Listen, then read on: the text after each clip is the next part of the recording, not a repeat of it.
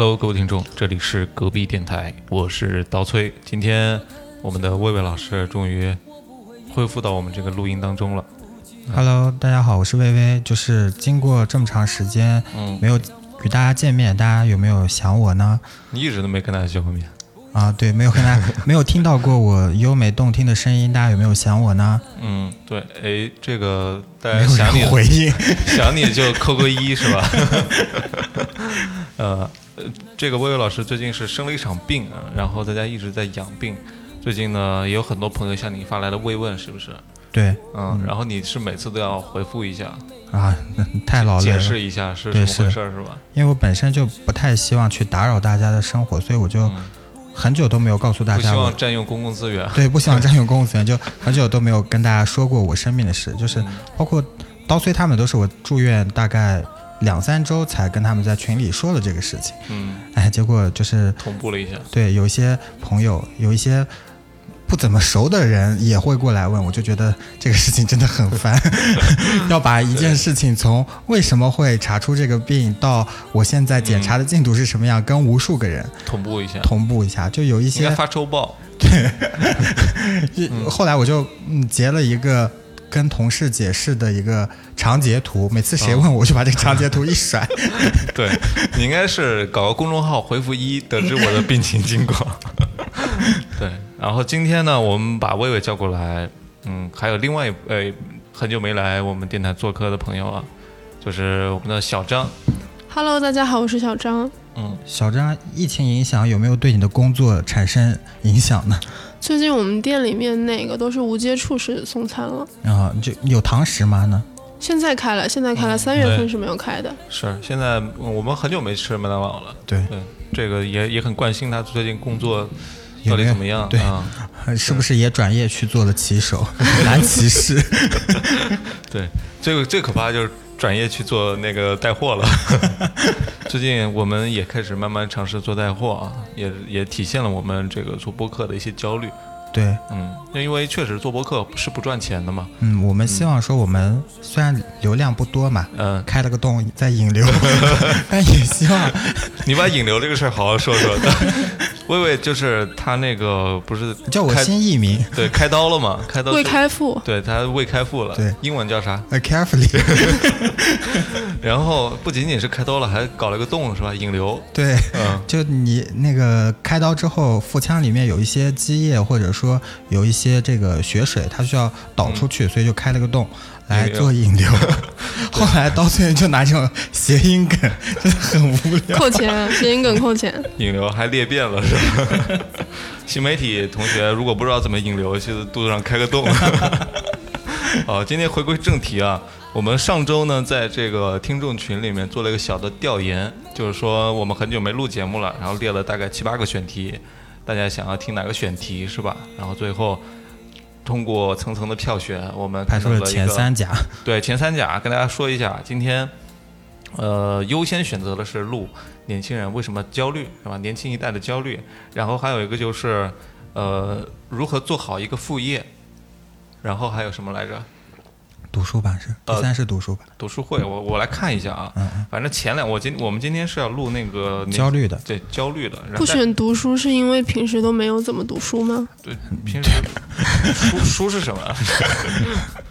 就书嘛，Facebook 就是一本书，哎，哦，好像这个第三名是那个为什么选择现在的工作？我觉得哦其实都是差不多的，都是体现大了大家都比较关心职场话题。对，都都比较焦虑嘛。嗯，那我们今天就好好来聊聊焦虑吧。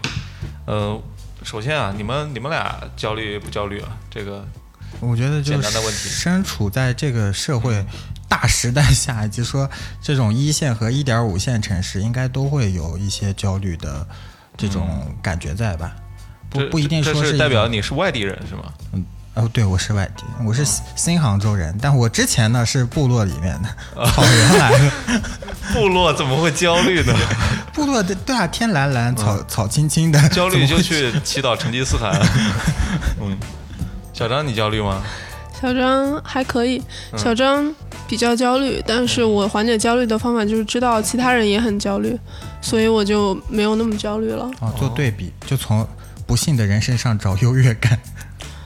就是大家都一样嘛。对大家都差不多，就知道我不是唯一一个穷鬼，我不是知道我不是唯一一个焦虑的人。对，哎，呃，你这个魏魏，你最近生了这么大一场病，是不是焦虑的感觉会加深啊？嗯，可能身体上的是焦虑，身体上，然后心理上，还有存款上面吧。就是我在呃生病期间没事儿，我就每天刷一下知乎嘛，嗯，然后我知知乎上有一个，我就关注了一个话题叫，呃，你是从什么时候开始意识到要存钱的？嗯我也不知道他怎么就抓到我，就很精准。我说我嗯 此时此刻我发现自己是需要存钱的，因为 我我突然生了一场病，嗯然后我还有房贷要还，然后我可能还有赡赡赡养父母的一个责任，嗯然后我还虽然我没有下一代，但未来可能还会有下一代。嗯这这种多方面的情况下，我我觉得我应该要存钱。我发现我毕业五年之后，存款非常非常少。嗯如果说，呃，一场大病来，我我我在我不知道结果之前，我一直以为是一场大病。在一场大病来的时候，就是我没有任何抗风险能力，嗯，所以我这就要回去听我们保险那一期了，是吧？一定要去听。而且大家一定要在开刀之前去买保险。如果开刀之后你的保险可能会被各种卡，嗯因为你属已经处于一个亚健康的情况。对，关于保险的，大家可以去听我们之前录过一期节目。知乎那个话题是不是群发的呀？因为他也经常给我推什么，呃，嗯通过整容变美是一种怎样的体验？男生通常会喜欢什么样的女孩子？有哪一个小细节让你对这个人改观这可能就？是你的大数据真实的 面面那个对自己你好吧那个问题也经常给我推啊，然后我就嗯从来没有点开过他的 push，他也还是这么算我。他就在我的发现里，他不是单条推给我，就在我的发现里就有。嗯，哎，所以、呃、有两个焦虑，一个就是金钱上的焦虑，还有一个是外貌上的焦虑，是吗？在点你，在在在 Q 你，在 Q 我吗？对，我没有啊，我没有。嗯。对自己的外貌很自信。那我觉得现在我的最大的焦虑可能就是职场上的一些焦虑，但是这个焦虑呢，它是体现在一些很小的细节上的问题的。就比如说你通过努力争取来的一份工作，然后又很想在这个工作里面发挥自己的长项，但是往往有一些人际关系啊，或者是其他的问题，导致你不能很好的发挥自己。你会很焦虑，就是我在这里工作，未来我会怎么样？所以会啊很担心未来自己能不能在这里很好的生存下去。嗯，就是嗯追追求完美吧，可以说这么说吗？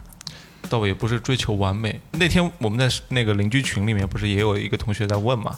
他说现在我自己的工作呢，薪水也不错，然后这个也是刚刚去进去了，试用期还没过，三个月之内，到现在快到试用期结束的时候呢，手上的工作越来越少了，不知道该干嘛了。他就很担心是不是老板不要我了，就这但是。我觉得刀崔老师刚刚说的那个状态，说你得到一个新的工作，你希望发挥你的长项，把事情做好。我觉得你还能保有这样一个心态，已经是很难得的一件事情了。我觉得可能职场上百分之七八十的人早就没有这种心态了，就想的就是职场老白兔嘛，想的就是这个。这个错就好。特别有意思的一个事儿，是因为我们这边目前我们麦当劳里面最近在做架构调整哈，然后呢，哦可能我这边要去和，比如我是前台的嘛，我要去和这个后厨谈一下、嗯，那是要到后台了，那边转中台。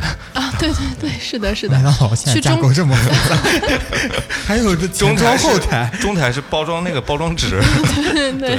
嗯所以我要去跟中台的人沟通一下，哦他们目前要提升他们那边的效率，哦，所以一开始先做了一个中台的那个组的成员每个人的工作时间分配哈，嗯就是我一直觉得他们组的人都在划水，所以呢是想要把中台的人减少一些的。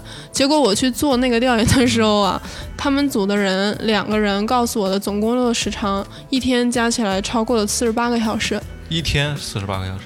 对，两个人加起来，理论上你撑死工作二十四个小时嘛，嗯两个人加起来已经超过四十八个小时了。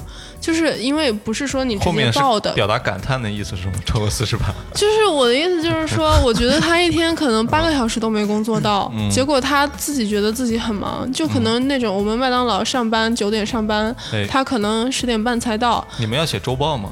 要的要的，我们麦当劳当然要写周报，我们跨国大企业呀，怎么样拉平认知？但你不是打平水位吗？哎，还让不让我 老讲完这个故事？，哎，你你继续。对，然后。嗯就可能十点半才来，然后划水划到十一点半，就聚众去吃饭了，哦可能吃到三点钟才回来，嗯，大概吃到三点钟。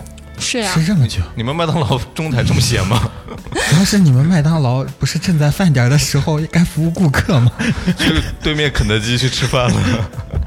然后大概到可能工作两个小时，嗯到五点钟聊一聊天，到五点半又去吃饭，吃完饭回来再坐一会儿就回家了，就每天是这样一个工作状态，结果还觉得自己很繁忙。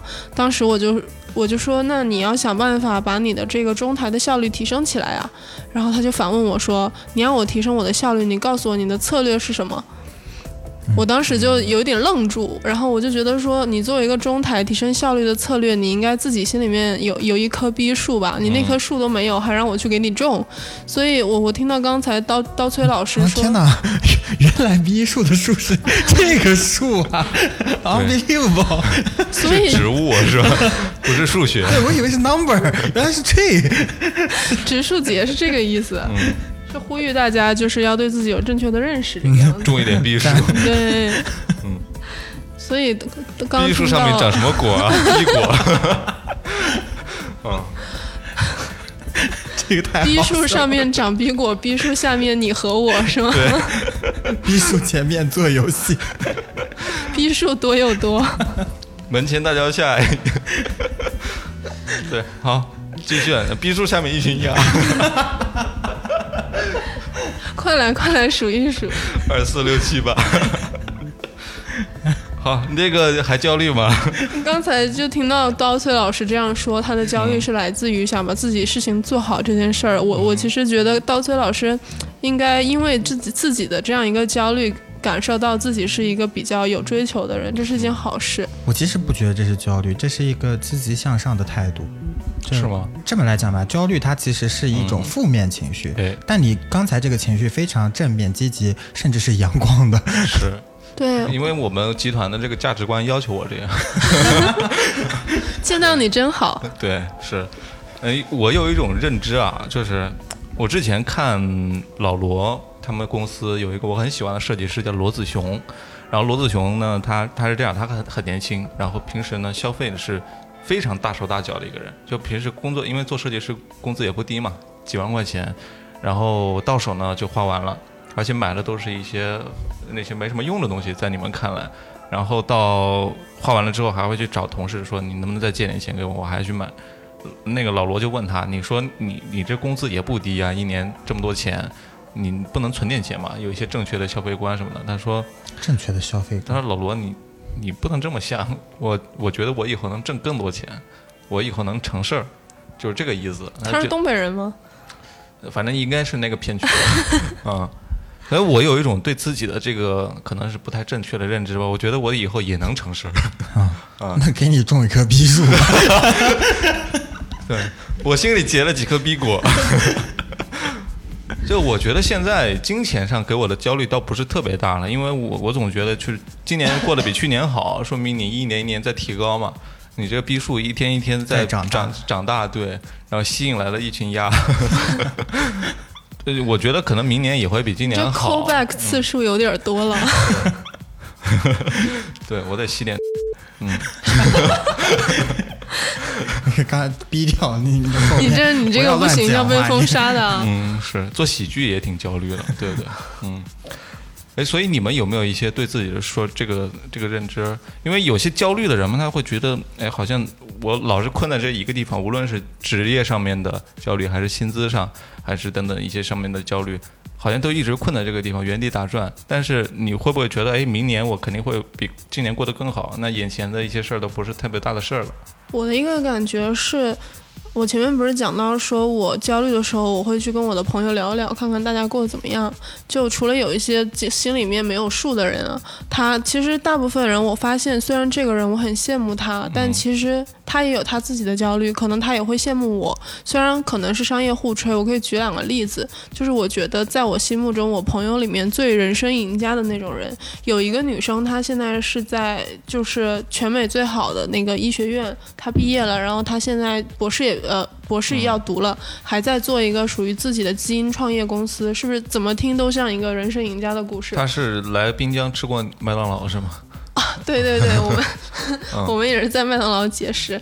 然后他去年的时候，他做，因为他做的是一个癌症的项目，他们当时那个基因编辑的呃工作还帮助到宠物狗，他们可以基治愈因编辑，是的，是的，可以治疗宠物狗的癌症。这是不是就去年就炒得特别火，哦不是就改写基因昨天组合的？那个魏老师提到的应该是贺建奎那件事情，他当时用的是 CRISPR-Cas9 的那个技术，这个是在麦当劳学学习的时候 偶然听客人说的哈。嗯。CRISPR-Cas9 它是一个基因编辑技术，这个技术本身是没有问题的，它的问题是它把它用在了人类的胚胎上，有些伦理上的问题。有。伦理上的问题，因为人类的胚胎，第一方面你是没有办法预知它的结果的，它会存在一个那个词叫做副作用，不是不是是它的，你没有办法预判它带来的效果。然后另外一个点是因为它是一个可遗传的基因，你不知道会不会对人类的后代造成影响，所以主要是这方面的问题。而且当时这两个小孩本身是没有疾病的，是他们的父母有艾滋病。但是现在其实对于艾滋病的患者来说，你不是一定要通过基因编辑才能够生小孩的，嗯所以他种种都不满足这个伦理，所以他才造成了那么大的一个争议。而且贺教授他现在也入狱了嘛。但是我朋友他们那个是做动物的，所以那个伦理理上方面的审核不是这个样子的。嗯，好，这不是重点，怎么跑这么远？反正就是我们大家都觉得他特别牛逼。反正嗯平时我跟他聊天的时候，我就经常说，你什么时候在那边就是出任这个 CEO，迎娶白富美，然后给我一张绿卡，我这辈子就不用再工作了，差不多是这么一个感觉。为什么给你绿卡就不用工作？了？然后，不要在意这些细节。我也很好奇嘛，我也想要。然后，但是我前段时间跟他聊天的时候，我才会发现，就是我我才知道他本科也挂过科。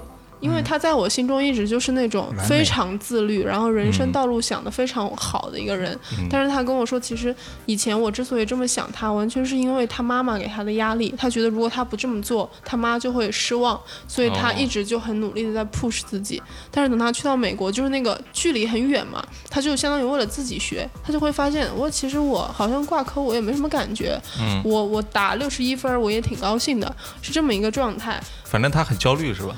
他就跟我我我意思就是，我当时其实是想安慰他，就是说，嗯我觉得你走到现在非常的好，我觉得你可能是我认识的朋友里最成功的那一个。嗯但是他就跟我说，就是其实他都不敢跟我说，就是我已经是他最好的朋友了，他都不敢告诉我他本科挂科了，因为他觉得就是他在我心中是这么优秀的一个人，嗯但是他却没有办法匹配我的那个期望，他会觉得非常的焦虑，所以他就感觉就是他人设立的太高了。他说他他觉他自己说是自己那个逼装过头了，圆不回去了，哦跟老罗差不多，就是把逼先吹出去，然后吐着血把它完成、嗯这种感觉吧。嗯但是他就这样跟我说的时候，我我其实那种震动挺大的。嗯，所以人设立太高也不好。后面都会塌的嘛。嗯，对，就是你们这个结论 跟我一期讲的不一样啊！哦我这第二个 为，什么会的？我这第二个故事没有办法继续了。呃，所以你你他的意思其实是说，不管是什么样的人，都会有焦虑感，都会有哦问题的来源，只是问题来源的方面可能不是我们这个普通人是的，是的。我是第一千零一个哈姆雷特。你真的气死了。哎，没法聊了，我要换主持人。嗯，崔永元，嗯我我真的吗？我不信。好，继续那个、呃这个故事的中心思想，大概大家应该听明白了。嗯，嗯嗯，对然后我我我可哎以，问问，你有没有同样的朋友这种经类似的经历啊？嗯、也有，嗯就是对，跟他那个也差不太多了，对就是，嗯、也也是有那种大家看起来他就是家庭条件又好，光鲜亮丽看对，而且他虽然他学习不好，但是他该有的都有了，但是嗯他有其他烦恼，他就是我不想继承家产，就是真的是不想继承家产什。么东西？家里有十几个亿的石油矿产对我？我不是，就是我们煤矿嘛，煤矿或者是一些化工厂之类的，对，就是我不想继承家产，我只就想通过自己来去实现自己的人生自己的努力也是对啊，但是又努力不了。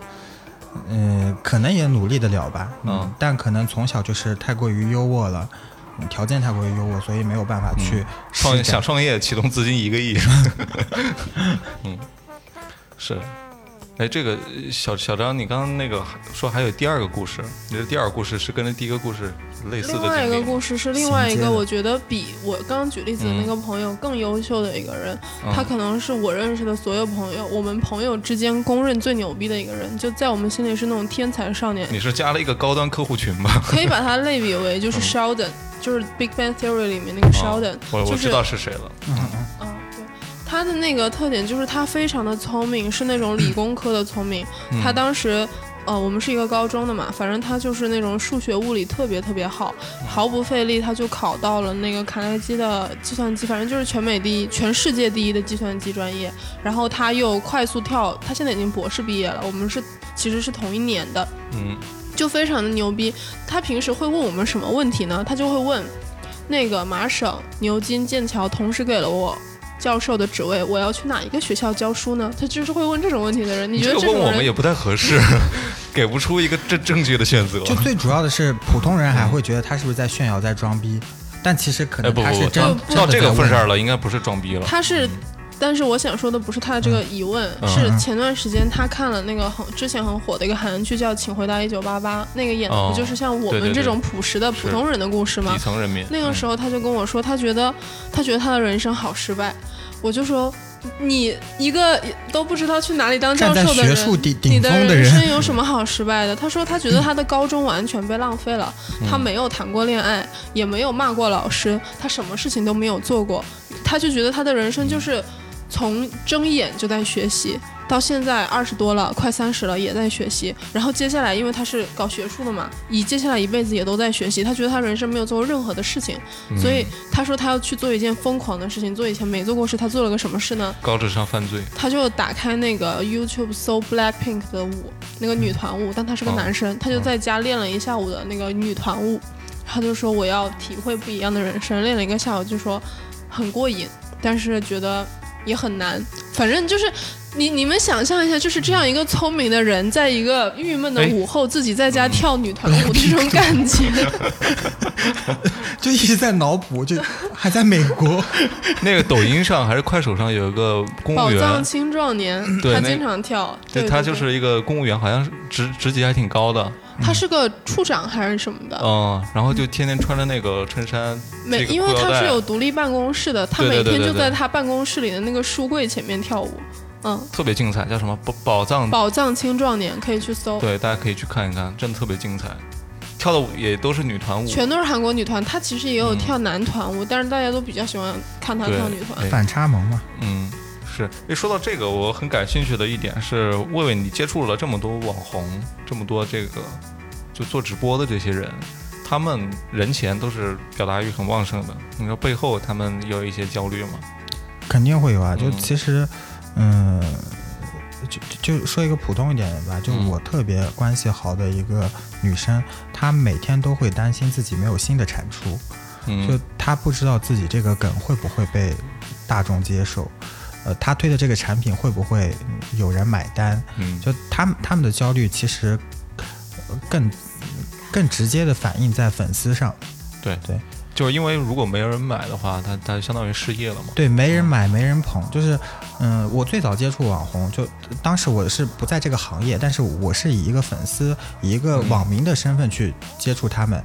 然后有一个叫黄文玉小朋朋友，不知道你们知不知道？他知道，我知道，就嗯这个男生，他就一直出一些搞笑视频，最早在小咖秀和人人网上火起来的。对。然后他当时就涨粉涨得非常快，就大概上大二大三的时候，他就已经，呃，一百多万。我当时觉得百万大 V 还是挺厉害。到后来前段时间，我偶然发现，我还在关注他的其中一个公众号，给我发了条推送，说，哎，这个人居然还活跃着。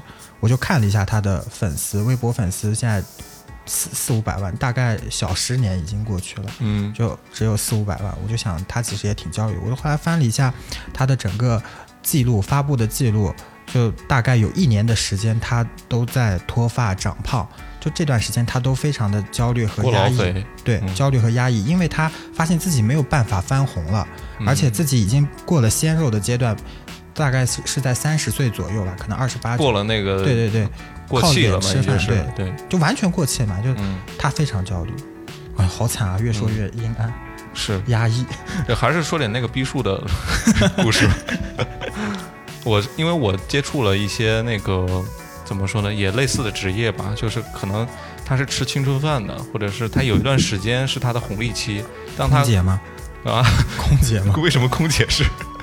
空姐就是这样的，就就是有一个红利期的。对就反正是大概这个意思吧。然后一旦这个时间很短暂，昙花一现，这个时间过去了之后，所以为什么会有那么多网红趁着这个现在的好时好时间，就立马用各种手段去变现，无论是呃这种带货啊，还是卖脸，还是卖其他哎的，，但但我看到过，嗯就是有一些，呃，有有一些网红，他就发展越来越好的，他就会给自己谋求新的出路。嗯就包括这几年，我不知道你们有没有发现，就整个网红的水平会从之前的可能变高一些？技校啊、中专啊，它确实是有一技之长，比如说美妆学校出来的，到现在的一些本科学生，甚至有一些呃那个呃高智商人群，嗯对对留美留洋的一些呃那个海归学生也来做网红这件事情，嗯就是他们发现。在做要给粉丝一个新的刺激点的时候，他自己要不断的去摄入新的，要有一些 input 才能有一些 output。哦，你这是这是哪儿学来的词？input output 不是音频上面经常不不不，这个平时摄摄入输出也可以讲。哦，学习了，学习了。哎，我觉得这个互联网公司经常搞一些术语出来，其实就让人听起来有种特别焦虑的感觉。我们不是现在就一直在打我们的粉丝心智吗？嗯，喝喝点儿吧，焦虑了，焦虑了，焦虑了，一时不知道说什么，喝点。刚才刀崔老师嗯提那个职场上面的那种焦虑，其实我我觉得我对职场的焦虑是来自另外一种，嗯不是说自己对自己的，而是，嗯，我不知道大家会不会有这种感觉，就是其实你工作的一天，你的，当你就是离开了一开始那种一线发展的阶段之后，你大部分的时间不是在做业务本身，你可能。百分之二十的时间做业务，百分之八十的时间你要处理和各种不同的业务之间的关系，你要做这件事情。但这个的要求，你就是要不断的压抑自己，就是你不能表现出真实的自己。嗯所以其实很多的时候，我已经快被气死了。比如我遇到一个事儿，我内心是我操，这么傻逼的事儿你也好意思犯，你他妈的还好意思来批问我，你他妈心里没有一点儿逼数吗？你问问你聪明的小脑壳里面在想什么？但是我表面上我只能说，嗯，好的，来我们拉个群一起讨论看看这个问题啊、复盘一下问题出在哪里，你们麦当劳次怎么这么多事儿？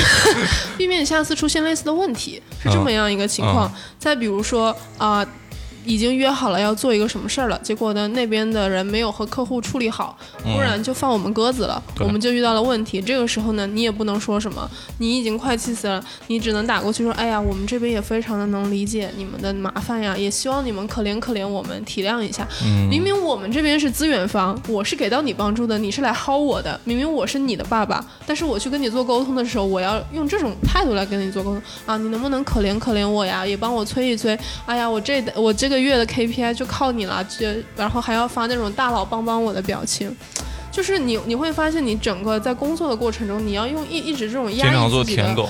压抑自己的嗯行为去跟别人做沟通，然后你也只有通过这种方法，才能够所谓的你知道扮演起你这个润滑剂的角色。嗯，所以这样一种不断压抑自己情绪的行为，就会导致当你脱离了这个工作状态之后，你很容易被这样一种负面的情绪，就是它会积累，一下子砰一下这样爆发出来，把你淹没。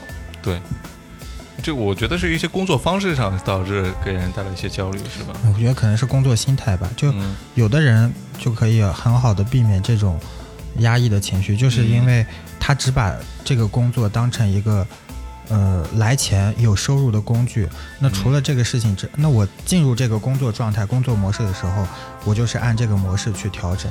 嗯，等我出来之后，我就不被它影响，两个是完全分开的。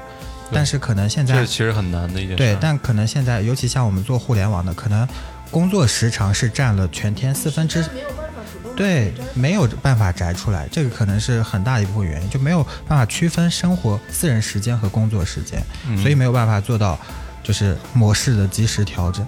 对，而且我不知道，就是大家做互联网的工作，哎，我们麦当劳，对我们麦当劳最近也这个接入互联网，对对对对，生态化反了一下。嗯。所以就是你，你其实会发现，你除了和你的同事，就是一个公司的人在处理的之外，其实你经常，比如说对接客户、对接一些专家、对接资源，他们其实专家你们麦当劳就是食品安全专家呀，品牌营销教我们怎么做优惠券的专家，这样一些人哈。哦但是其实他是有他的主业的，比如说如果他是搞食品安全的，他自己就是搞食品安全的，嗯，他只是请来做我们的咨询，对不对？对所以经常其实你结束了你工作时间的工作之后，这样一些人他才有时间来联系你，所以你的休息时间你还要去处理这些人，其实是作为休息时间的。麦当劳的前台为什么要对接这么多主任啊？对啊，你真的，我跟你讲，那麦当劳滨江区的这家店对你的这个工作分配很不合理。呃，我那天看了一个那个呃抖音上的剪辑，他剪辑的是《上海女子图鉴》的里面的一个片段，嗯然后就说你什么东西你都知道一点就好了。如果你知道的越多，在同事面前展现的越多，那可能你的活就越越多。但其实你只要告诉你的上司或者告诉你的同事你在哪一块是最厉害的，这样别人就不会拿一些琐事来去麻烦你。是不是会有这样的问题在？我没有，嗯，我处理的都是重要的事情，嗯，都是一些前中后台。嗯，琐事并没有。对。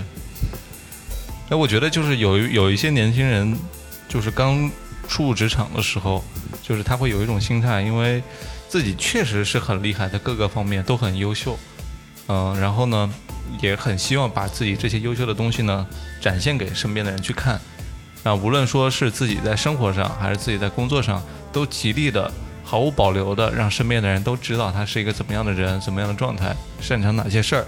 但是往往是这种呃展现过分的展现，会遭来一些这种在职场上的呃不公平对待也好啊，或者说是一些坎坷、一些叛子。你这些你们有有没有遇到遇到过？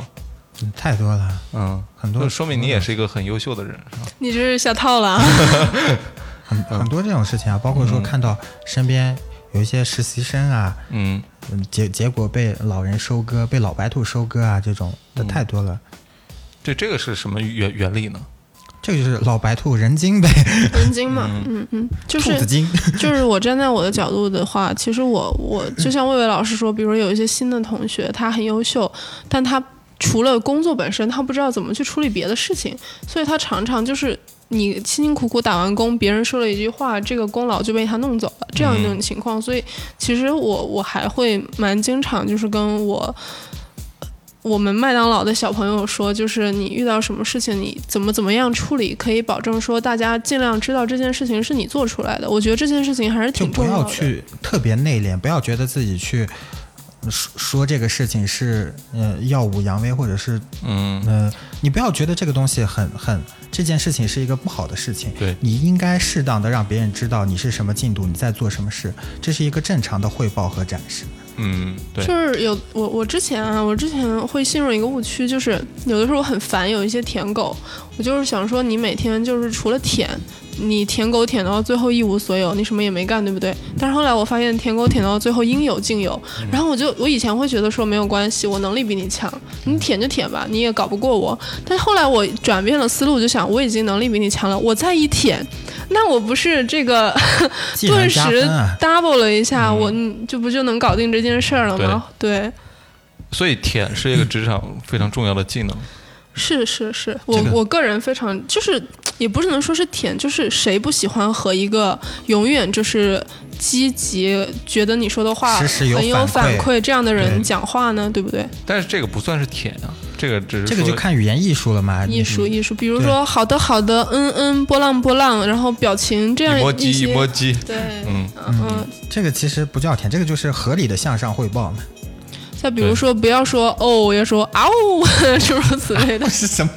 哎，你你现在你们现在用钉钉吗？就是钉钉上有个特别好的功能，就是比如说同事过生日嘛，然后大家就会发生日快乐啊，什么祝某某某大美女生日快乐什么的，然后他他的这个消息后面就会出现一个自动的加一，嗯你只要点这个加一，它就会自动复制，嗯，自动出去了吗。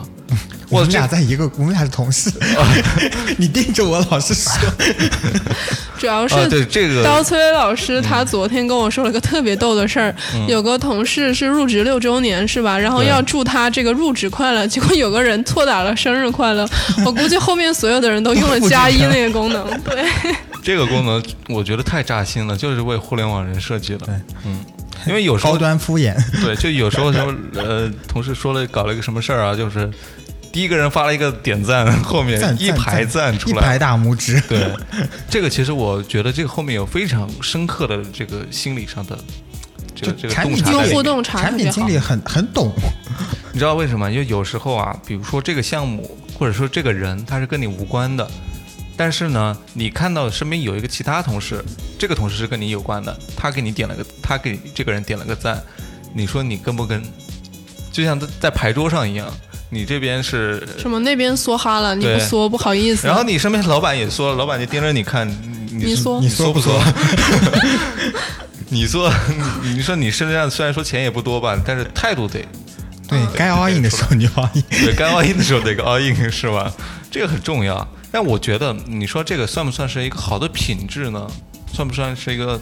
这个也是我就是今天刀崔老师提到焦虑这件事啊，我最近也在反复想的一个事情。虽然我不知道我的这个提的这个前提是不是成立，嗯我在想为什么人类社会发展到现在，其实我们大家都觉得这些焦虑是外部来的，很少是你自己内心的那样一种焦虑，你一定是有比较，或者是有一些外部的因素给到你一个标准，你才会觉得焦虑嘛。那我就会在想，为什么人类社会会发展到一个这样子，好像要把彼此互相逼疯的这样一个文明的环境啊来？这个有人就有江湖嘛。不不不，我觉得这个这个问题太包含了哲学和社会学两个方面，这个太难了，我们 我们三个聊不透。这就是社会发展的进程就是这样，这整个大环境就是这样。就可能你人到了这个阶段，从最开始的温温饱问题，到后面的可能物欲，到物欲到精神层面，精神层面后面还不到会发展。你不是不聊吗？你怎么聊这么多？没有聊，我就简简简单说两简单说两句，最后说两句。哎，我因为我很喜欢看那个港剧嘛，呃，不是港剧，就港片。呃，杜琪峰、尤大志那呃尤南海那那那一代，就是银河映像那一代的人出的港片嘛，在九九七年就香港回归那个前后那段时间，不是出了很多精彩的这种港港片作品嘛？那一代香港人，我觉得是充满了焦虑，跟充满了对未来的这种种种不确定跟那个期待的一拨人。你可以从他的一些影片里面看到，就比如说那个大块头有大智慧，郑秀文演的嘛，对02郑秀文刘德03呃刘德华对，反正那一代我觉得大家去看的时候就会感觉到，哎，这帮人好像为什么每天无所事事就在街街上打打杀杀，这个帮派跟那个警察打两枪，这个警察天天好像也不是那种好警察的样子，每天就是跟着这个坏人后面，有时候跟他有些勾当啊，或者说用一些非法的手段去逼他怎么样啊？好像两个帮派活得很自我，是不是那种我们正常理解上的这种警匪的这种对立的关系？嗯，给我一种深深的这种，他们也是在焦虑当中生活。嗯、就是刀崔老师说到，就是香港那种焦虑，就是在香港有一句话叫“狮子山精神”，嗯。就是用来形容香港人这种拼搏状态。去年有一篇文章蛮红的，叫《折叠香港》，不知道大家有没有看过？港折叠，对对对，他当时就讲到说，楼王李嘉就是李嘉诚的出现嘛，嗯。一方面是香港的一个财富的象征，但另一方面，他其实是击溃了香港人整个对于自己命运转变一种追逐的行为，嗯。就是狮子山精神，就是港人那种，就是你一定要拼搏，你拼到死，你也一定要拼。但是如果你拼到最后你输了，那你就是一个 loser，、差不多是这么样一个状态。就是我可能觉得有点极端这种精神。现在大家不也是这样吗？嗯，就是香港人民的那样一种，现在人可能接收信息的方面也好，或者说各个方面来源都会更加理智，就是不再说把这个拼搏和努力就可以达到阶级跃哎，升。我一直觉得理智这个不是人人都有的品质，人理智是一个非常奢侈的品质。我也同意。嗯，就尤其理智是相对理智，不能说当你能够就是互联网拉近了人与人之间的距离，而且你会有嗯，可以做一些工作，你能直接的接触到很大层层次人民的反应的时候，嗯嗯其实你会发现这个世界和你的身边的世界是完全不一样。完全不同就你看，比如说有些 A P P 它上亿的日活嘛，上十亿的日活这种 A P P，它的产品经理他在看后台数据的时候，他绝对会，呃，从一开始的震惊到后面的慢慢的麻木，然后到再到后面就是觉得这一切都是正常的。嗯，但是一个新人进去的时候，看到这些数据的时候，你会非常非常震惊的。因为我一开始我们俩在那个那个图片社交公司的时候，我不是负责了很多这个在后台筛选数据的这个工作嘛，嗯嗯就看了很多普通人的日常的生活的状态到底是怎样的。嗯嗯其实给我的震撼是非常大的，因为一个这样的 A P P，就比如说 Instagram，它这种对外去做品牌的时候，就觉得都是那种大美女、大帅哥，每天开着跑车在街上逛，这种给人的这种品牌的感觉，就是在玩 Instagram 的都是大美女、大帅哥，嗯，有有逼格的这些人。去包装嘛，但是你发会发现，这一波其实就是百分之二十，或者是甚至更少的一波人，百分之八十在发照片的都是一些在什么土鳖，呃，你可以说他土鳖，下沉，对，就是下沉社会嘛，三四线城市，在家里面可能是开着拖拉机或者干嘛干农活的一拨人，然后用的那些图片上面的一些贴纸啊什么的滤镜啊，你可以也可以看得到，都是一些我们不太喜常用的，都是觉得很 low 的这一这样的东西。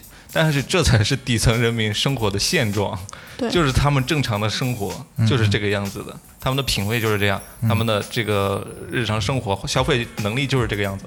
而且就是之前有一段时间，头条系或者快手被疯狂抨击嘛，大意就是说你内容太低俗了，你低俗到震惊了人民群众，震惊党中央了，是这么一个点。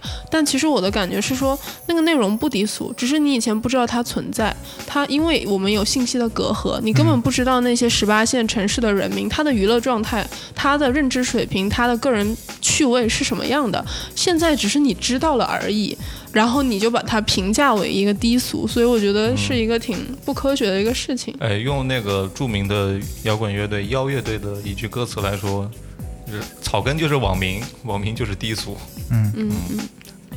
所以不是还有一句很有名的话吗？就是每一个你觉得 low 逼的产产品背后，都有一群更 low 逼的用户，就是这么一个逻辑。嗯，好厉害啊！就 从狮子山精神发展到快手草根网民，这不是一个普通的麦当劳前台，不普通。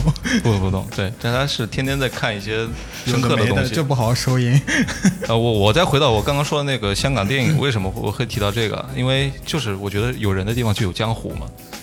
嗯，哦，你刚才其实想讲的是，就是我们为什么会有那么强烈处理人与人之间外界压力这因为件事人过于儿？复杂，所以而且你看，我我同意魏伟刚刚提到的，就是说有那种时代的关系、环境的关系，环境一定会给当时的那些人带来不一样的这种，呃，生活习惯或者是对看待世界的方式，肯定是有不一样的地方存在的。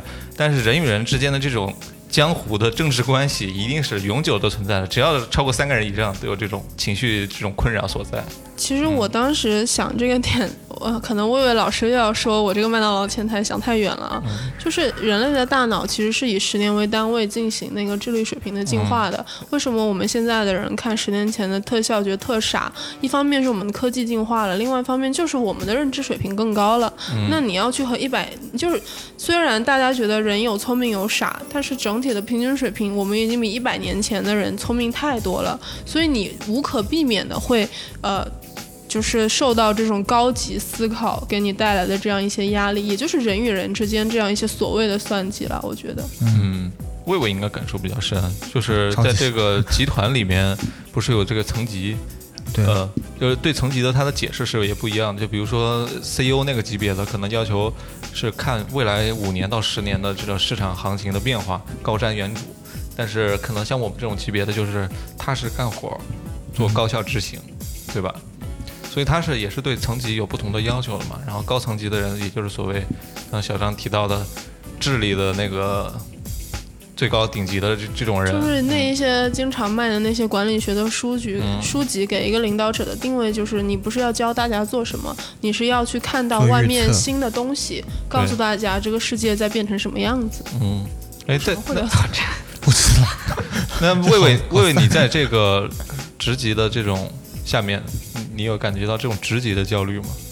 其实人人分三六九等这个事情，并不是说从有了这个家公司才开始的，即使没有这个公司，整个社会上也是这么来分级的。对，所以古印度不就是种姓对制吗？，所所所以就是嗯已经习惯，因为即使你在这里没有这个标签给你扣在头上，那你你即使你是一个自自然人，就是你是一个没有工作的自由人，你还是会有一个看不见的残疾在你头上。看不见的手，嗯，在摸你，被调控了。嗯，是的，昨天那个我记得刀崔老师之前跟我说到过一件事儿，嗯。就是今天刀崔老师有说，是不是一个公司大了就会出现这种每个人就各自摸好自己的鱼，别人怎么样也就无所谓了这样一个结论。然后刀崔老师就说他很羡慕之前就是老罗刚开始做锤子的那段时间，就感觉每个人就是一群志同道合的人，彼此就很交心，大家都是在做一件觉得正确的事情这样子。嗯你现在还是锤粉吗？锤粉吗？我我一直都是，嗯你你现在用的啥？我现在用的是一加，因为确实它你用的是什么电脑？哦，用的是呃母公司锤子的母公司，对，嗯，啊，这个继续啊，你就说老罗怎么了？老罗所以怎么回事？没有啊，就我就是想说的是那样一种状态嘛，因为昨那个最近 GQ 那篇报道不是特别火啊、吗？是昨天刚发的，薛定谔式的理想主义嘛。就说到这个事情的时候，我可能觉得世界上就是有这样子的人吧，有的人他就是想要去搞点事儿，因为。之前是不是刀崔老师说，魏伟老师就是说，呃，不是所有的人都是想要改变这个，改变一些什么，去嗯想要改变这。但是我觉得有这么一批人，他就是干这个事儿，所以他的生下来就负责干这个的，就是改变世界，就就就这样挺好的。嗯就不管改变改改改不改得了吧，哎，他的工作就是去改，嗯就是我觉得有很多人会羡慕这样一种状态吧。我觉得为什么那么多人会喜欢老罗，不就是因为他干了很多你想干，然后你干不了的事儿吗？嗯或者你没有勇气去干的事儿，以及所以就是虽然他欠了钱，他怎么怎么怎么样，还是那么多人愿意支持他。我觉得很合理啊。有点像 AKB 那种养成式的偶像，就是他去实现了你的梦想。我不知道这样说合不合适，锤粉怎么看？我我？我觉得是是这样的，因为老罗，你看喜欢他的人说什么都是对的，就是他这种极端式的宗教式的这种喜欢，邪教式的，邪教式的这种喜欢，真的有时候传销式的，你看他当时在鸟巢里面开发布会的时候，真的是科技史上绝无仅有的，这么多人过来看一场手机发布会，这是这是非常罕见的。现在他去做转型做网红，去做带货，还是有这样一批人始终去追随他。但是不喜欢他的人，我在身边经常去看到，别人在看到我那个时候一直在用锤子手机的时候，就觉得哎，这是什么手机？我一说锤子，然后他立马多其实三米，我我挺 好奇以为这要爆炸了，感觉就是为什么大家会不喜欢？因为，哎，这样说有点那个什么，但是确实就是罗老师和我成长那个年代离得有一点远。嗯，我只知道现在的罗老师，对，对，上大学的时候还不太知道他是一个什么样的人。我后来知道他，就是有朋友在我我那个朋友圈下面留言，因为当时我截了一张老罗的图嘛，我不知道是这个人叫老罗，我只是觉得他当时写的那个字幕上的那个那个配文挺有意思的。他那个自传，不是他当时在老罗英英语那个培训学校的时候，然后下面说，哎，这个不就是老罗吗？我说我，然后我就去搜老罗，发现了他当时做了哪些事儿，可能有些人还不知道，就比如说打方舟子，跟方舟子在真实的打架吗？他是方舟子不是搞了一个是安保基金嘛，嗯。然后老罗投了钱，嗯。因为他为了支持方舟子这个事业嘛，结果那个方舟子就卷着这个钱跑了嘛。呃，我我靠，我这接的还挺顺的，大家可能不知道啊，就魏魏老师刚刚去上厕所，所以我们这是中间突然开始接的，嗯，接的还挺顺，就是方舟子卷钱跑了嘛，当时还有另一个角，又重复一遍？你现在笑完，他又要再说一遍，就是方舟子卷里面还有之前跑了，好，里面还有个角色叫彭健，呃，他他是一个律师嘛，就是他们是一个集一个小团伙儿。老罗呢就把他去围追堵截方舟子这个事儿，找他要钱，找他要一个理由，为什么你们不公布这个基金的动态？为什么你要去花这个钱？呃，擅自去动这个钱买买保镖啊，干嘛的等等一些一些理由，拍成了一个纪录片，然后做成发布会。其实做发布会是他一直以来的一个习惯，就嗯向外界传达一些信息嘛。他就是做发布会。呃，当时他有个老罗那个英语学校，这个学校呢开张的时候也做了一场这样的发布会，还做了几场什么我的奋斗这样的发布会演讲。所以这个事儿是他一直以来慢慢形成的这样一种独特的跟别人不一样的风格对，非常的印象深刻。然后我现在没事的时候晚上还回来经常看一看，很有意思。我看过老罗好几，我看过老罗好几场发布会，嗯，他特别好笑，就跟说脱口相声、脱口秀一样是，我觉得看他的发布会真的票价很值。啊！而且就他的 PPT 也很好笑，对，所以我觉得他真的是一个，就是这这种人才吧。哎，我刚刚是当时我提到这个？报道，嗯对我我当时是想说，里面老罗说了一句话，我印象特别深刻。他说，嗯因为不是很多的人，不管是竞争对手还是媒体，会一直写他不好的报道嘛，哦对不对？是。然后他当时说，他特别想不通一个事儿，就是为什么这个社会变成了一个嘲笑尝试者的社会？嗯大家觉得只要你这件事情没有成功，你就是一个值得被嘲笑的对象。为什么我们要仰慕成王败寇这样一个价值观？他当时提出了这样一个问题，所以刚才。就是我们在讨论焦虑感的时候，我也在想，是不是这个也和我们现在这样一种思维习惯有关系？对，是的，呃，老老罗这个身上展现的特别淋漓尽致。这他从一个英语老师转型去做手机的那个时候，那段时间是被嘲笑最多的时候。嗯，他嗯，从他他从一个没有毕业。就没有上过大学的人，嗯然后到做英语老师这个事情，我就觉得很，就这段而且是新东方的英语老师，啊，嗯，呃，没出过一天国，对嗯，真的他就他的 原话是自己把自己关在一个小山上面去看很多英语书，呃，然后把英语能力提上去了。新东方的学生，嗯后来他知道他的老师对，赚这么多钱之后，他说他要做新东方的老师。是，执行力很强。而且他还有能力去召集一批学历背景都很不错的人跟着他一起去做这件事儿。嗯我觉得这个事儿是是非常厉害的。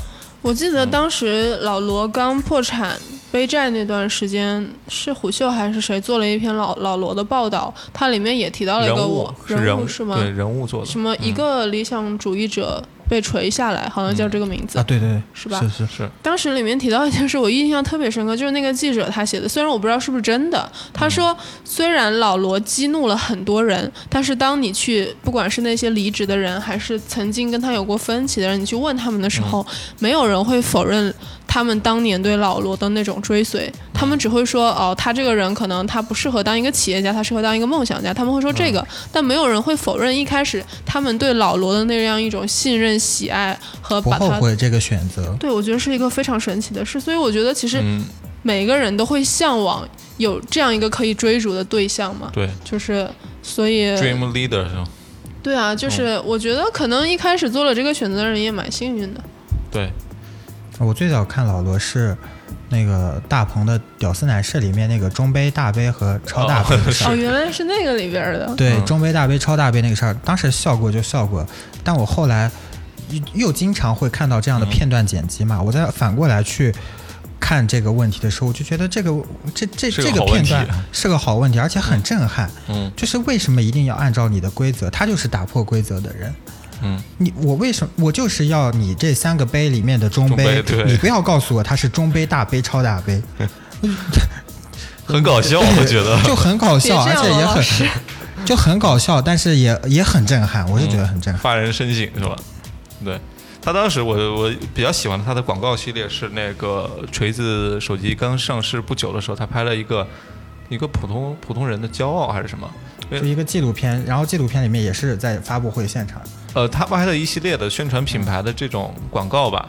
当时他为了向外界传达，就是说我们这个品牌是天生骄傲的，born to be proud，是不是 Proud Pr- Proud proud proud 是吧？不是 pride，那个就拍了一个什么广告呢？一个菜市场里面，菜市场你们去过的时候，仔细观察是知道，有些时候摊摊贩之间会互相串通，偷斤短两嘛。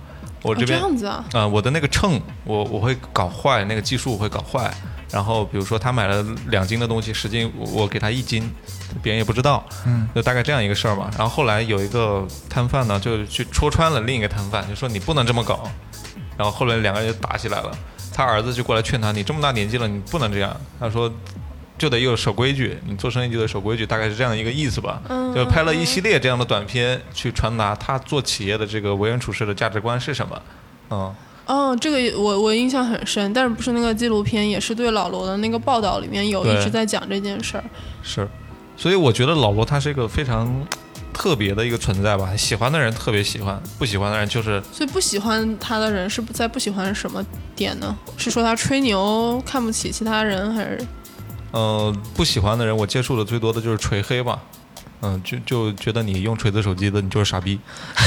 嗯我反正身边不喜欢老罗的人，都是觉得他就是太那夸大其词，嗯，嗯，哗众取宠，觉得他是，觉得他是一个跳梁小丑。对对对，觉得他哗众取宠。觉得他是 Joker 是吧？所以，因为他不是给 GQ 拍了一个视频嘛，就嗯罗永浩审讯罗永浩，对他扮演的应该就是一些质疑他的那些角色嘛。嗯但是其实他扮演的质疑者问的那些问题，我都有点迷惑，就是我我不太理解为什么这是一个质疑点。比如说，他说你不是说好要做一个企业家吗？你为什么现在变成一个网红来带货了？为什么跟网红混在一起了？对，然后我当时特别嗯迷惑的一个点是，我不知道大家记不记得疫情的时候，有很多个电商平台的。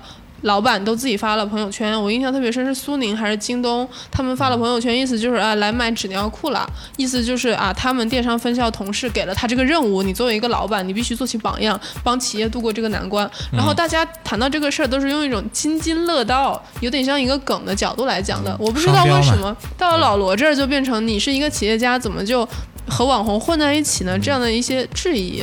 对，呃，可能觉得以前立的 flag 就是这样，你你现在打脸了，就等着你这个时候。就是大家很很向往打脸这件事儿，也让我觉得非常的迷惑。就见不得人好。哎就说的通俗一点，就是你为什么我我之前说过吧，你就会这样吧？你看你这样了吧？就是哎，这句话觉不觉得经常从爸妈嘴里听到？爸妈就是网民不，是我，杠精。我觉得是经常从黑人兄弟那边听到。I told you，I told you, man. I told you.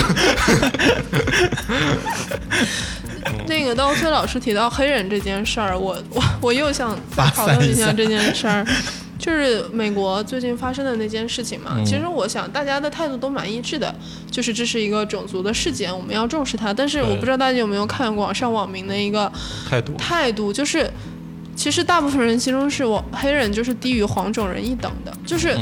嗯，这些黄种人一边觉得自己被白种人瞧不起，另外一边又觉得还黑人在这个鄙是视链里面的自己是在中中间的那一层，我觉得特别不能理解这种行为。这大家都被鄙视了，谁还瞧不起谁啊？所以就是我记得当时那个案子出来之后，有一个人就说，幸好这个被打的是一个黑人，如果被打的是一个亚裔，他肯定掀不起这么大的风浪。评论里面就有人问他为什么这样，他说因为亚裔从来不敢像黑人之间这样彼此来 support 对方，来抱团，就是比如说，呃，我看到这个黑人的。境遇不好，我就要去选这个州的州长，我要来改变这一切。但是亚裔之间彼此就很他那。个黑人之间互相称呼，可能就是 my people, 嗯，对你刚刚好像奥巴马。my people。I have a dream。但是亚裔之间确实是没有这种互相团结的，就说你是我的人就人。好听一点是中庸嘛，再不好一点就是冷漠嘛。就是感觉是一种东亚之间蛮常见的文化。对，就个人自扫门前雪。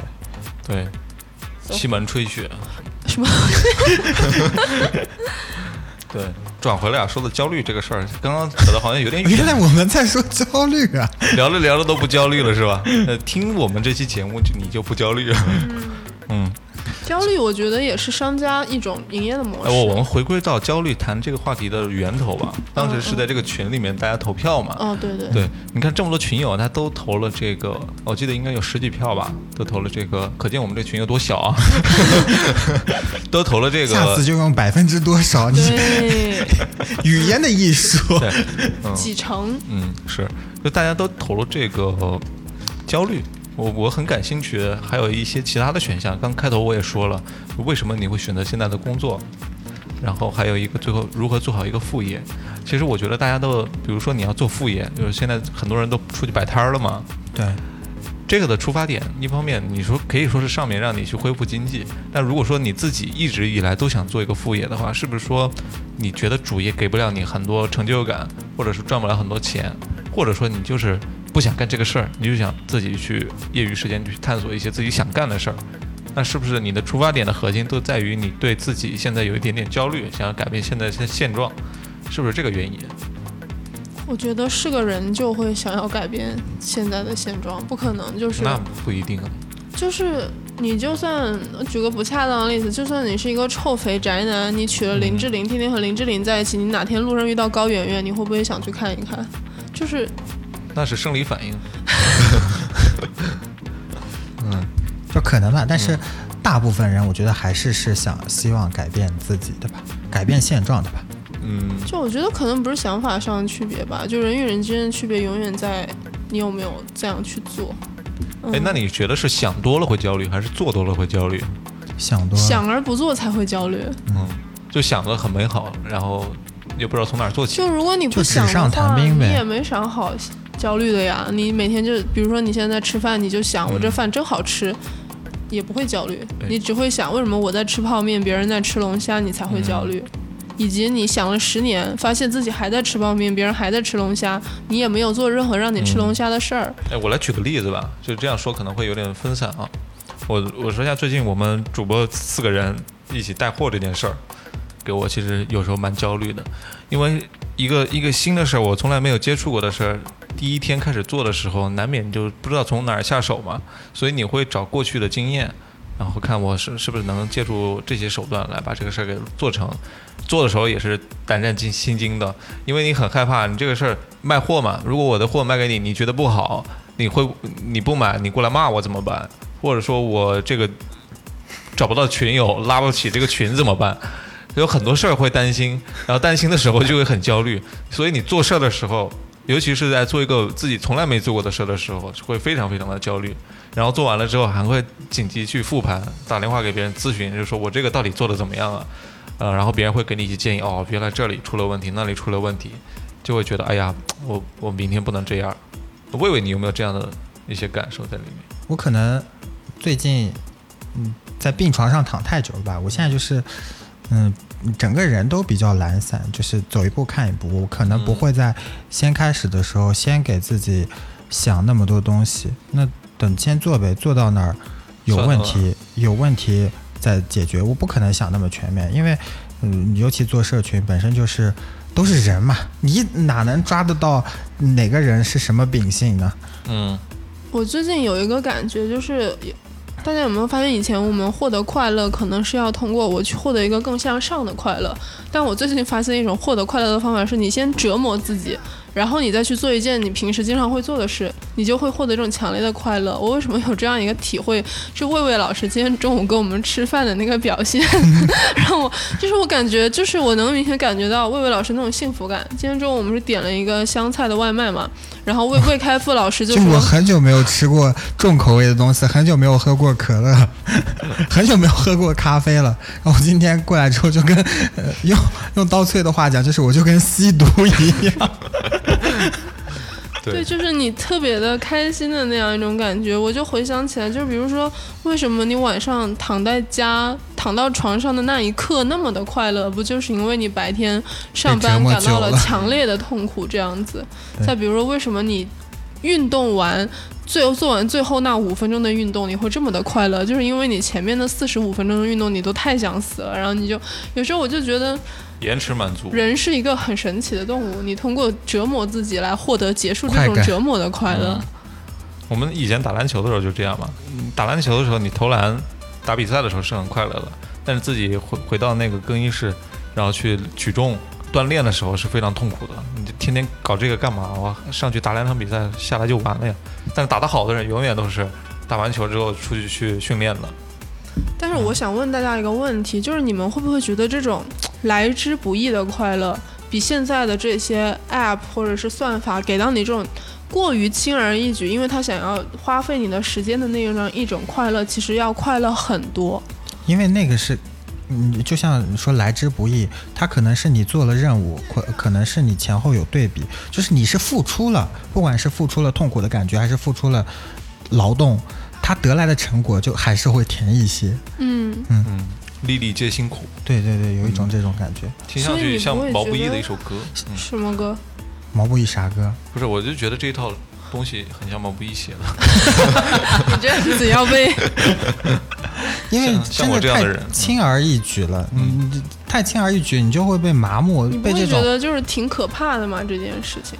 就你刚才说完，我就觉得我们很可怕。太容易去选择。就我们觉得我们现在就是正前方铺满了一条就是抖音什么什么给你铺的那种简单快乐的路，然后你要很努力的绕开这条路，你才能够获得那样一种不会让你觉得就是虚无的那样一种，快乐。包括大家在看小说或者看一些什么电视剧的时候，你要感受到它那个起伏。而我最近就很迷恋抖音和快手上面那种呃反转剧，哦 就是先开始叶公子吗？对叶公子这种，就先开始什么呃不要继承家里财产，然后被男朋友分手，被男朋友甩，突然下集预告，然后就马不停蹄点进他的主页，翻翻翻翻个三四屏，终于找到下集，再一看，哇，好爽、啊！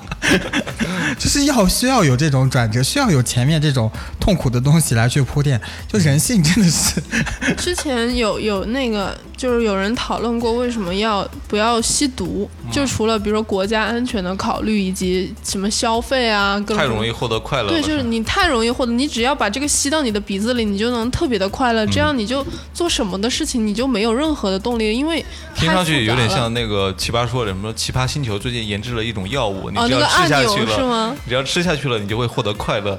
我到底是吃还是不吃呢？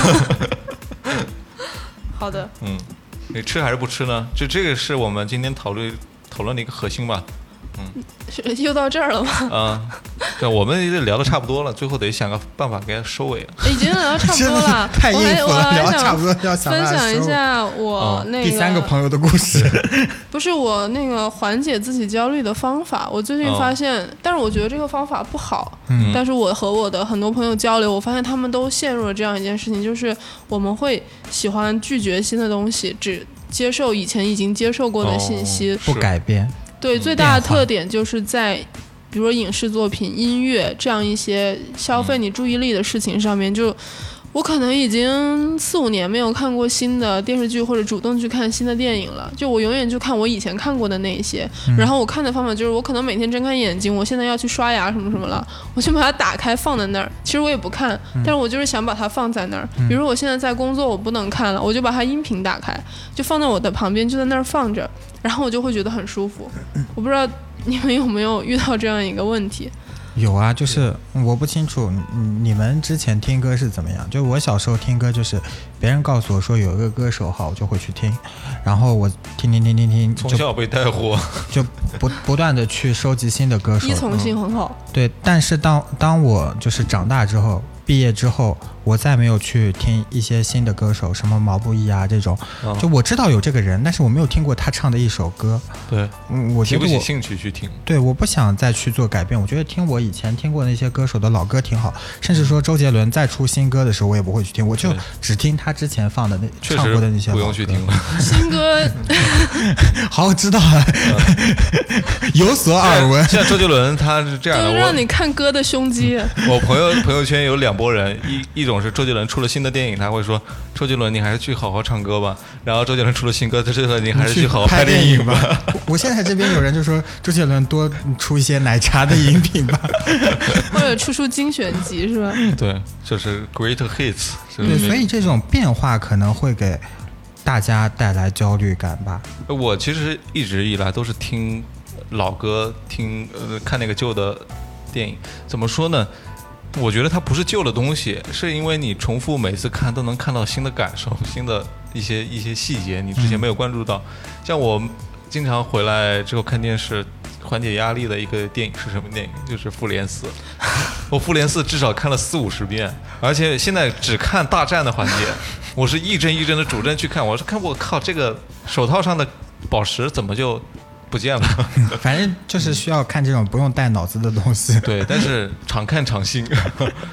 嗯我说这个重复性行为的时候，是因为我想到动物园里的一些动物，嗯，就是大家看那种什么微博上的曝光，应该经常会看到，比如说啊，这个动物园虐待动物，虐待到什么程度呢？这些动物就会出现刻板行为，比如它一直在原地走来走去，比如它一直刨一个什么什么东西，就重复做同一件事。我就想，我们现在这种行为不就是一种刻板行为吗？就是我们焦虑到产生了这样一些刻板的动作，从而才能够安抚我们这样的一种感觉，就。就提提到之前魏巍老师不是说关于那个精神精神诊断啊疾病上面的一些事儿，就嗯其实我也有两个关系比较好的同事，也是我们麦当劳的前台啊，就是如果他们我没有看到他桌上那个药，我都不知道他在服用抗焦虑的药物，所以我是看到之后我才发现啊。回想他最近的一个状态，觉得哦，他确实好像有一点低落这样子。原来他是陷入了这样一种疾病。然后当时我的同事就问我说：“哎，你说怎么到了现在，动不动身边就有人抑郁，动不动就有人焦虑啊？这个怎么会变成这个样子？”但是其实我会觉得说这是一个好事儿，就是可能以前大家也都是这样，但是现在我们比较能接受说这是一种可能疾病的状态，然后你去处理它什么的。对。我身边好像倒还没有出现这种服用药物的情况，可能你不知道。再一个，可能大家并没有把它当成一种疾病来对待，他觉得可能就是一种，对，它只是一种情绪。但这个情绪它到底有没有达到疾病的水准，他其实自己也没有去诊断过。对，所以，嗯，我是非常建议每个人都去跟心理医生或者心理咨询师去聊聊。就是这个心理医生不是说公立医院的心理医生，而是。就是开咨询室的那种心理医生，对，因为他不是说从药药理性药物方面去给你做一个诊断，而是他通过一些情绪或者说通过一些引导来去给你做一些排解，这个可能更能从根本上去呃帮你去做一个排解，而不是他能陪你聊出一些东西。对，因为像正常医院里面的心理医生，他可能是开一些化学药片药片，然后这些药片可能会。提提高你的一些，呃，就先给你把脉，对，元不是把脉，提高一些你内分泌的水平来改善这个元素啊，或者是酶啊这种，对，多巴啊这种东西，让你假装自己感感觉到快乐，但是只要你一停药，可能你的这个负面情绪马上又要返回来了，因为你的分泌的这个东西又停掉了，就没有东西在刺激你分泌了。哎，这期节目我觉得跟可以跟上期的上期对应一下。上期聊的是幸福感，这期叫焦虑焦虑感，情绪对仗。对，我现在搞节目也很焦虑啊。嗯，就有一阵子搞节目特别焦虑，就是说我我关注了外界的那些数据越多的时候，就会越焦虑。但是播客，你听到后面，我发现我最喜欢听的播客还是那种闲聊的播客，嗯，就没有背景音乐，大家从开头打开话筒，什么杂音都在里面。啊，然后呃啊嗯，就是很真实的那种。对，那些口头禅也不会删掉。嗯啊，我这个在一些电影里面也经常会出现。嗯，是吗？不知道你在说什么。嗯，就是一些武打片嘛，打的时候。嗯，对，就是 我听懂了，突然之间。不然我为什么会买 VR 眼镜？就是要身临其境的看一些武术大片、武场武术场景。对，看一下李小龙到底是怎么打那个释小龙的。嗯，就是这个也也，我为什么会到说到这个哦？就是播客上面我不会剪掉这些东西了。不是因为懒吗？我以前会大篇幅的剪掉很多这种东西，嗯，就一期节目录一个小时，我可能要剪三到四个小时，然后前面要加一个什么背景音乐啊，中间要怎么调啊，搞得很精美，对，搞得很精美，但是也没什么人听。现在我觉得就返璞归真吧，大家反而会，你看什么时候去听这些播客，都是自己下班的时候在路上，上班的时候在路上，或者自己一个人在家的时候独处的时候，很无聊的时候。就想听一些别人正常的聊天，正常人的聊天，而不是那种带有强烈的营销意味的东西在里面，或者说别人给我那种带来强大思考的那种东西，我现在也很少去听了。就像小张讲的一些东西，我刚刚其实都在放空。魏魏老师不会也在放空吧？没有没有，因为我太久没有跟人交流了，我有两个月的时间都处于在一个阴郁情绪里面，然后尤其在住院的时候。就那个环境，我我不知道大家有没有去体验过住院这个事情，或者有没有陪床过。就是医院真的是一个负能量超级重的地方。就我今天，我我今天超级快乐。就一一方面我喝到了可乐，这是很重要。对，再一方面就小刘讲了很多很好笑的话，我就觉得特别高兴，特别快乐。你是说我们聊节目前的八卦，还是我刚录节目说的话？哦，A L L。哦，那我再给你分享一个快乐的事儿，这个其实是我也本来在刀崔老师已经提前升华节目主旨之前想说的事儿，就是不是在聊焦虑吗？我想聊一个最近就让我感到，就除了那种什么我赚钱了，就这样一些即时性的快乐之外，就是每个人听到这样的消息都会快乐的消息之外，有一个听到你赚钱，大家可能并没有什么感觉。不是，就是每个人知道自己赚钱啊，就是有一个特别缓解我焦虑，让我感就是我我我的那种大焦虑，就是大家看那个《燃烧》，《燃烧》里面有一个东西叫做 Little Hunger，有个东西叫 Great Hunger，、就是缓解你这个燃烧是一本书还是燃烧最近的就是电视剧？韩国电电影啊，哦。就是那个谁。嗯，刘刘刘刘亚仁演的那个电影《嗯燃烧》哦我知道根据那个村上春春树的小说改编那部电影，哪一本小说？呃，烧仓房，它是短片是短片，短啊片，对。嗯，然后里面的那个女主当时就讲到说，在某一种文化里面，他们来描述人的两种焦虑，一种叫 little hunger，一种叫 great hunger。那我就可能觉得，就比如说赚钱这种，就是缓解 little hunger 的东西。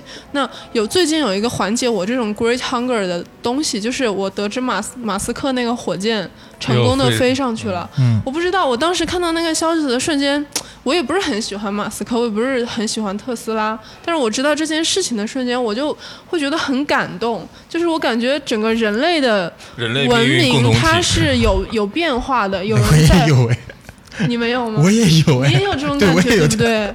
就是感觉但其人实离我很远但是我觉得这个就是很感动而。且就我不知道为什么，可能其实我们国家之前不是有发什么火箭吗？这种以举国之力去做的一个事，它都没有给我这么强烈的感动。这种很强烈个人英雄主义色彩的一些东西，会让我就觉得说，因为一个人的这种执着，当然他肯定也有什么商业什么什么这样的考量，但是他这样一种执着去实现了这样一个事情，让我觉得非常的非常的感动。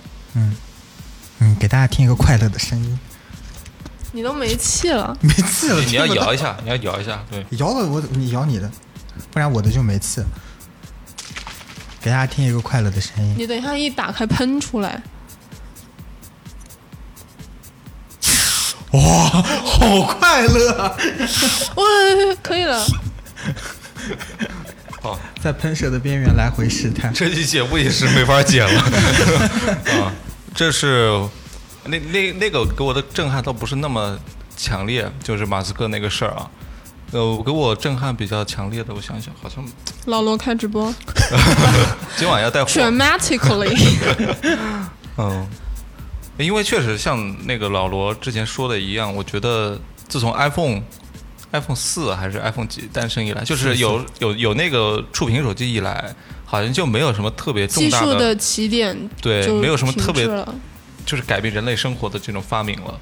嗯嗯，那我觉得是人对呃新发明的麻木，我觉得是这样的。就哎，你这样我又要说一个为为那个刀崔老师要放空的事情了，就是。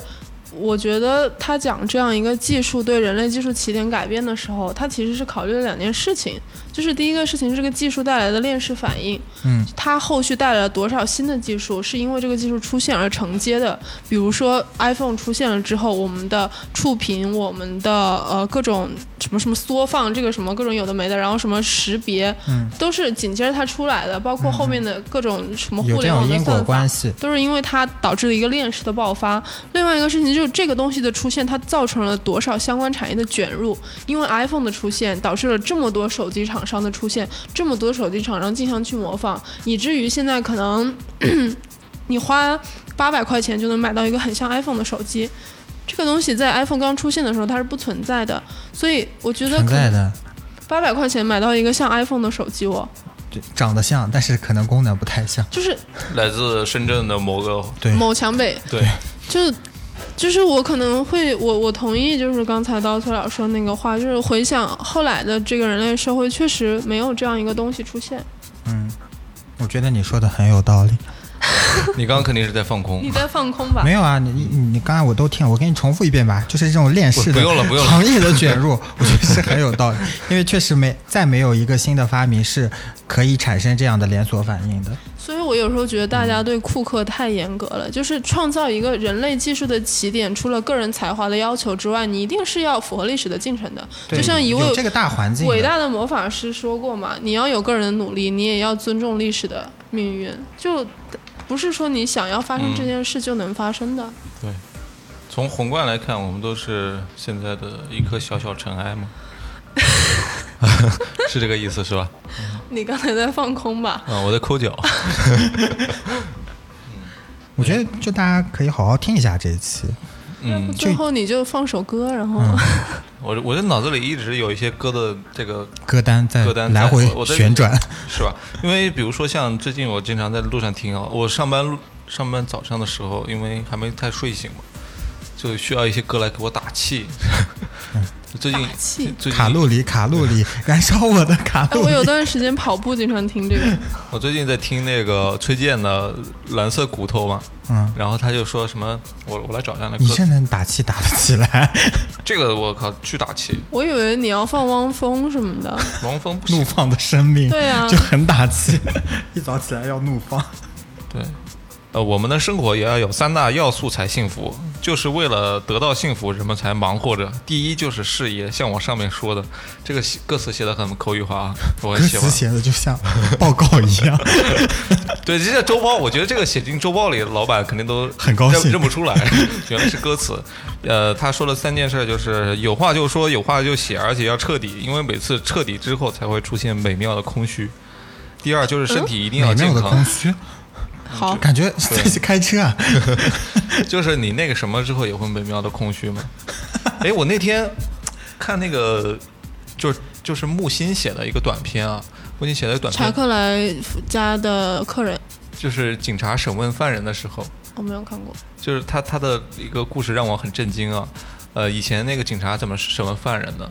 就是把犯人关一段时间，让犯人自己去打飞机，打完飞机之后身子虚了嘛，那个时候再去审问他，是最好审问的时候，为什么？因为就空虚了嘛，身体不会负隅顽抗了，精神上不会负隅顽抗了。这是有科学依据的吗？就是你打完有有一些有些时候打完炮，呃，不是打完炮，就打完飞机之后会觉得好像我做了一些什么不可饶恕的事，然后在赎罪、呃，对，罪恶感？会有一种愧疚感、罪恶感，啊，贤者时间，这就是对。传说中。所以百度上面才会有戒色吧嘛，就是一帮小孩在里面说戒撸。我要戒撸，真的吗？对啊，戒色吧是干这个的呀。啊，哦，有个 YouTuber 就是戒撸一百天，所以结论是什么？他精神状态变好了什么的可能。也没有吧，不知道，反正那个戒撸一百天是刚那个刀崔老师提到木心这个作家，因为我你们是不是已经不打算录那个推荐书那一期了？所以我就直接推荐一下，哦，你你说吧就，顺便嗯提到你就讲到，就是除了大家都熟知那个文学回忆录上下本很好看之外，它有一个短篇叫《爱默生家的恶客》，写的写的特别好。嗯，没了，就这样。嗯爱默生家的恶客，恶客哪个恶？恶劣的客人，爱默生家的恶客。哦，这个这个故事讲什么？它不是一个故事，它是一个短篇合集。哦，它是每每一篇文章都像一道可口的小菜一样，你不会有很大的阅读压力，但是你看起来很舒服。小不是就是小说小短篇，小短篇，哦嗯，嗯，大家可以去看一看。就是我们读书会那期也融合到这里了，是吧？因为你们不是说已经不知道书是什么，不打算录了吗？哦，我推荐一本书吧，就是我我昨天刚刚到的一本画册，呃，秋山亮二，这个日本摄影师，你别对话筒那么近，你一直在呼气。对，秋山亮二这个摄影师在八十年代在中国拍了一系列小孩的照片，然后复刻出来了，非常精美的一本画册，叫做。呃，第一本叫《你好小朋友》，第二个叫《光影我宛如你那个你好小朋友听起来像那个谁，小朋友，你是不是大兵，对，像大兵的时候，那是关摸摸头，关摸头，对，不不是大兵啊，那个是一个正方形的，嗯不是大兵的大家买的时候画册画册，不是小说，呃，不是散文摄影摄影集摄影集，对，大家可以去看。你有什么推荐的书吗？我我那我这生病的时候，有朋友送了两本书给我，都觉得嗯挺好看的。一本是我那天发朋友圈那个亲亲抚去你心上的什么尘埃还是什么，就是我在问是意林对对对。哪一集是吗？然后他听起来很对他一。一看这个书名，我当时也以为是意林合集，感觉。打开以后它是李银河，有点类自传的东西。我也就是通过，就我现在看到三分之一的样子，就是嗯，李银河在讲他的一些呃生平事迹，以及他跟呃那个王小波。的恋爱史之类的东西，嗯。然后中间大量的提到一些社会社会学的东西，我就嗯对社社会学最近特别很感兴趣感兴趣。嗯然后进来之后我就问小王、小张还？是小张，你这 录了这么多了，还不知道他是谁？然后小张，呃，让他推给我一些书单，然后他说：“你为什么让我给你推书单？我没什么涉猎。就如果你想看社会学的话，我最近在看一本，我觉得很好看，叫《文明的冲突与世界秩序》，这本很好看。是这这会不会太过于学术？我很难吸收不是想。看社会学吗？就如果太过于学术的话，我可能或者你去看那个广西师范大学出版社有个《理想国义》从 M 字系列，啊，这个可以。那个系列蛮好看的。嗯嗯，我那个好像在方舱医院里面有个病人在看。对对对，就是因为他就他其实他看的那本书被禁了。哦，对，方舱医院真神奇，治病救人教五技。然后还有一本书是有点嗯插插画呃那个图片加文字一半一半的样子吧，可能嗯大部分图片会占篇幅比较大，是讲猫的，就很治愈，就口水书啦。就我觉得大家可以没事我事听说过口水鸡，没听过口水书 就。大家没事干的时候可以看看，就看看图，文字可能不那么重要，光看图片就很治愈，可能就会抚去你心灵上的尘埃。意林第一百零一集，如果说那种口水书，我也可以推荐一个，就是班宇之前很红的那本《冬泳》嗯冬泳蛮好看的。嗯因为我最近在看他出的那本新书《逍遥游》，我不知道是不是冬泳让他赚太多钱啊？就我总感觉就是对于一个创作者来说，你一定要经历痛苦，你才能写出那种让人很直击心灵的作品。我我看那本《逍遥游》的时候。我的那种感觉就和我看冬泳的感觉已经很不一样，意思就是这个新书大家就可以不用看了，冬泳还是可以看一下。对，我觉得这就像，我不知道这么说会不会引起很多摇滚不满热，热热热爱摇滚的人士的不满。就我觉得张楚那个魔音三杰的那个张楚，现在写的作品越来越不如从前了。所以周杰伦也是同理。周杰伦是奶茶喝多了，甜的太齁了。我觉得他写音乐最好听的那段时间，就是什么夜的第七章，听妈妈的话那几章啊。嗯那个时候就是他和侯佩岑刚分手，然后求而不得那段时03 04年的时候间就特别痛苦，然后又被媒体什么围追堵截，他写的歌就特别好听。后来遇到了昆凌啊，不是说昆凌不好的意思，就是后来遇到了昆凌就很幸福什么的，就开始写什么胸肌这样的歌，胸肌，胸胸胸肌是什么？看歌的胸肌什么靠一靠这种歌。哦，这我还真没听过。我那个张楚是当时他拿着他自己写的《姐姐》那首歌的歌词去找高晓松，高晓松带他去了清华，就觉得这个人是不一般的人，就经历了痛苦的才能写出这样的歌。张楚一看他长相就很痛苦，张楚一看他长相就很痛苦。他写那个什么《西出阳关》那个歌，我觉得也很很厉害。就现在，现在他的歌，我觉得就没有以前那么听上去那么震撼了。那你不如就放一首张楚那个什么《西出阳关》还是什么，呃，不行，那个太悲了，就放到最后，我们觉得还是开心一点吧。对，阳光一点。那就卡路里啊。这不，虽然说现在我不太剪了啊，但是这种品控上的我还是会注意一下。去动物园散步才是正经事。是谁的歌？那个 Little Airport Airport，对，你要放吗？就是或者你可以放、那不知道那个个歌能不能现在能不能找到？好像被封掉了。告五人吧，披星戴月的想你，可以啊，可以以啊。或者是什么想去巴塞罗那，就都还蛮轻松的。可以。那最后我们收个尾，我们来听一下告五人的，这也是一个台湾乐队吧？嗯披星戴月的想你。呃，这里是隔壁电台，我是稻崔，我是薇薇，我是小张，拜拜拜。拜拜拜。公车从旁擦身而过，突如其来的念头，幻想化成流星的你我。明亮的夜，漆黑的宇宙，统统来自夜空。我会披星戴月的想你。我会奋不顾身的前进。远方烟火越来越唏嘘，凝视前方身后的距离。我会披星戴月的想你，我会奋不顾身的前进。远方烟火越来越唏嘘，凝视前方身后的距离。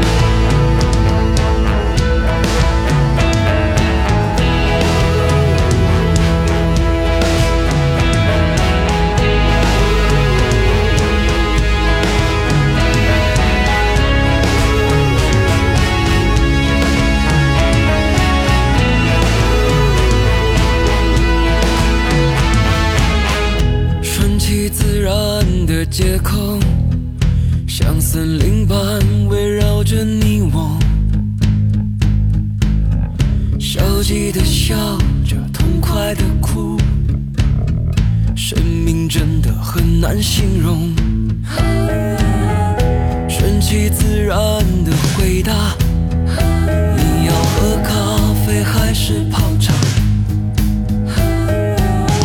下班后你快乐的上哪？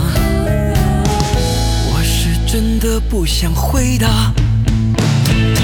我会披星戴月的想